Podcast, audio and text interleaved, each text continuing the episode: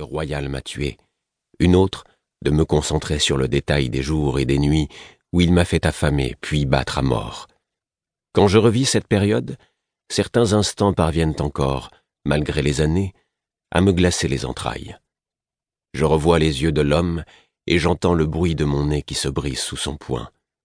Il existe encore un lieu que je visite en rêve, où je lutte pour rester debout, en m'efforçant de ne pas songer au suprême effort à fournir pour tuer Royal.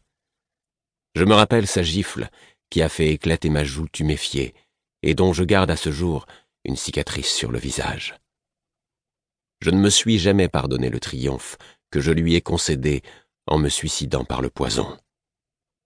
Mais, plus douloureux que les événements que je garde en mémoire, sont ceux que je n'ai pas vécus. Quand Royal m'a tué, je suis mort, et plus jamais je ne fus publiquement connu sous le nom de Fitz Chevalerie. Je ne renouai jamais de lien avec les habitants de Castelcerre qui m'avaient connu depuis que j'avais six ans. Je ne vécus plus jamais à Castelcerre. Je n'allai plus jamais présenter mes respects à Dame Patience. Je ne m'assis plus jamais sur la pierre d'âtre, au pied d'Imbre. Disparu. Les rythmes des vies qui se mêlaient à la mienne. Des amis moururent, d'autres se marièrent, des enfants naquirent, ils devinrent des hommes, et de tout cela, je ne vis rien.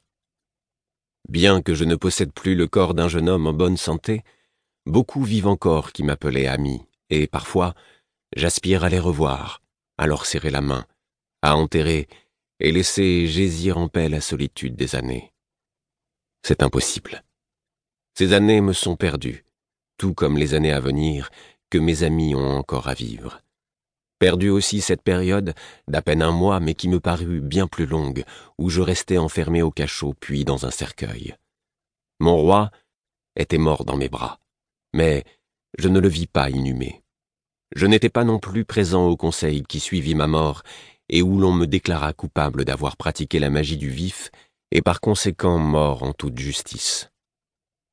Patience vint réclamer mon corps. Ce fut l'épouse de mon père, autrefois si accablée d'apprendre qu'il avait engendré un bâtard avant leur union, qui me tira de ma cellule. Ses mains qui lavèrent mon cadavre pour l'enterrer, qui disposèrent proprement mes membres et m'enveloppèrent dans le linceul.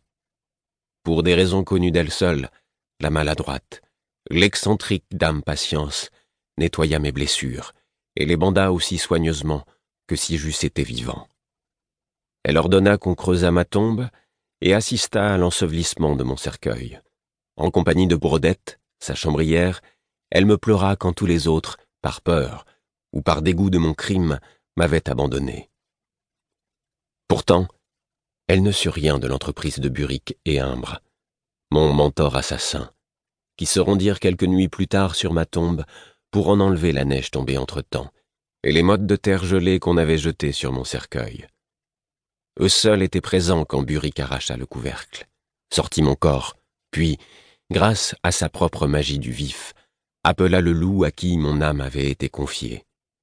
Il la lui arracha et la renferma dans la chair meurtrie qu'elle avait fui. Ils me ressuscitèrent, et je retrouvai une forme humaine.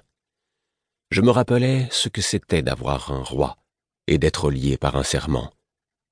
Aujourd'hui encore, j'ignore si je les en remercie. Peut-être, comme l'affirme le fou, n'avait-il pas le choix. Peut-être ne peut-il y avoir ni remerciement, ni reproche, seulement reconnaissance des forces qui nous menaient et nous liaient à notre inévitable destin. Chapitre 1 Résurrection on emploie des esclaves dans les États calcèdes. Ils fournissent la main-d'œuvre pour les tâches pénibles. Ils sont mineurs, souffleurs de forge, rameurs à bord des galères, éboueurs, ouvriers dans les champs, et putains. Curieusement, ils sont aussi bonnes d'enfants, précepteurs, cuisiniers, scribes et artisans qualifiés. Tout entière, la brillante civilisation de Calcède, depuis les immenses bibliothèques de Djep jusqu'aux fontaines et aux termes fabuleux de John, repose sur l'existence d'une classe d'esclaves. Les marchands de Terrilville constituent la principale source d'approvisionnement en esclaves. Autrefois, La plupart étaient des prisonniers de guerre, et Calcède soutient officiellement que c'est encore le cas. Cependant, au cours des dernières décennies, il ne s'est pas produit de guerre suffisamment importante pour répondre à la demande d'esclaves instruits. Les marchands de Terrilville sont très habiles à découvrir d'autres sources ou puiser, et lorsqu'on aborde ce sujet, on mentionne souvent la piraterie qui sévit dans les îles marchandes. Les propriétaires d'esclaves des États calcèdes ne font guère preuve de curiosité quant à la provenance de leur main-d'œuvre du moment qu'elle est en bonne santé. La coutume de l'esclavage n'a jamais pris dans les six-duchés. Un homme condamné pour un délit peut être obligé de se mettre au service de celui à qui il a fait du tort, mais une limite de temps est toujours fixée, et son statut n'est jamais moindre que celui d'un homme qui répare sa faute. Si le crime est trop odieux pour être racheté par le travail, le condamné le paye de sa vie. Nul ne devient jamais esclave dans les six-duchés, et nos lois n'acceptent pas l'idée qu'une maisonnée puisse faire entrer des esclaves dans le royaume et les maintienne dans cet état. Pour cette raison, de nombreux esclaves calcètes qui acquièrent la liberté d'une façon ou d'une autre cherchent souvent dans les six-duchés une nouvelle patrie. Ces esclaves apportent avec eux les coutumes et le savoir traditionnel de leur pays d'origine. Un conte m'est ainsi parvenu. Il traite d'une jeune fille qui était Vechi, c'est-à-dire douée du vif. Elle souhaitait quitter la maison de ses parents pour suivre l'homme qu'elle aimait et devenir sa femme. Ses parents le jugeaient indigne et interdirent à leur fille de se marier avec lui. Enfant trop respectueuse pour leur désobéir, elle était aussi femme trop ardente pour vivre sans son bien-aimé. Elle s'allongea sur son lit et mourut de chagrin. Ses parents, accablés, l'enterrèrent et se reprochèrent fort de ne lui avoir point permis de suivre son cœur.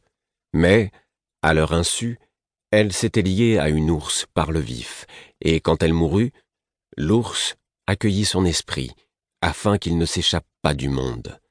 Trois nuits après l'ensevelissement, la bête creusa dans la tombe et rendit l'esprit de la jeune fille à son corps. Sa résurrection fit d'elle une femme nouvelle qui ne devait plus rien à ses parents. Aussi quitta-t-elle le cercueil fracassé pour se mettre à la recherche de son bien-aimé.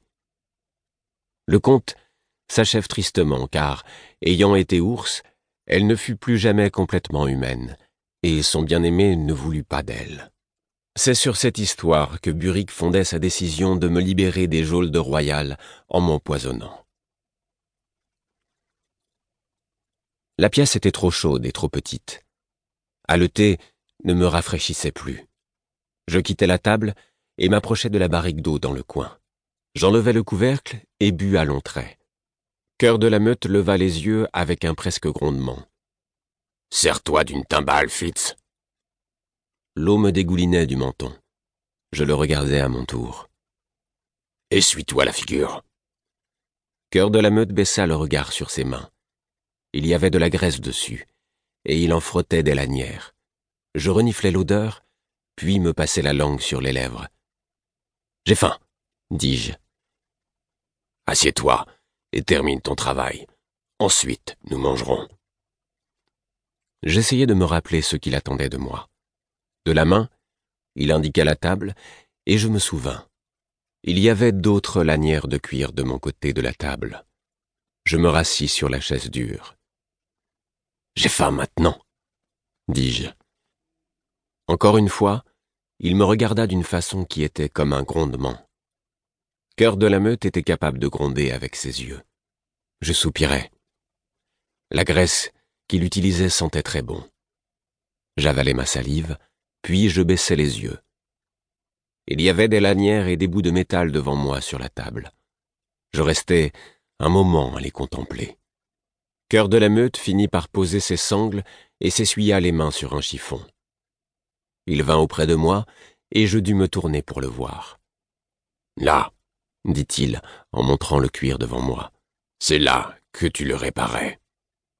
Il attendit que je prenne la lanière. Je me penchai pour la renifler, et il me tapa sur l'épaule. Ne fais pas ça. Ma lèvre se retroussa, mais je ne grondai pas. Gronder le mettait très en colère. Je restai un moment les lanières dans les mains, Puis j'eus l'impression que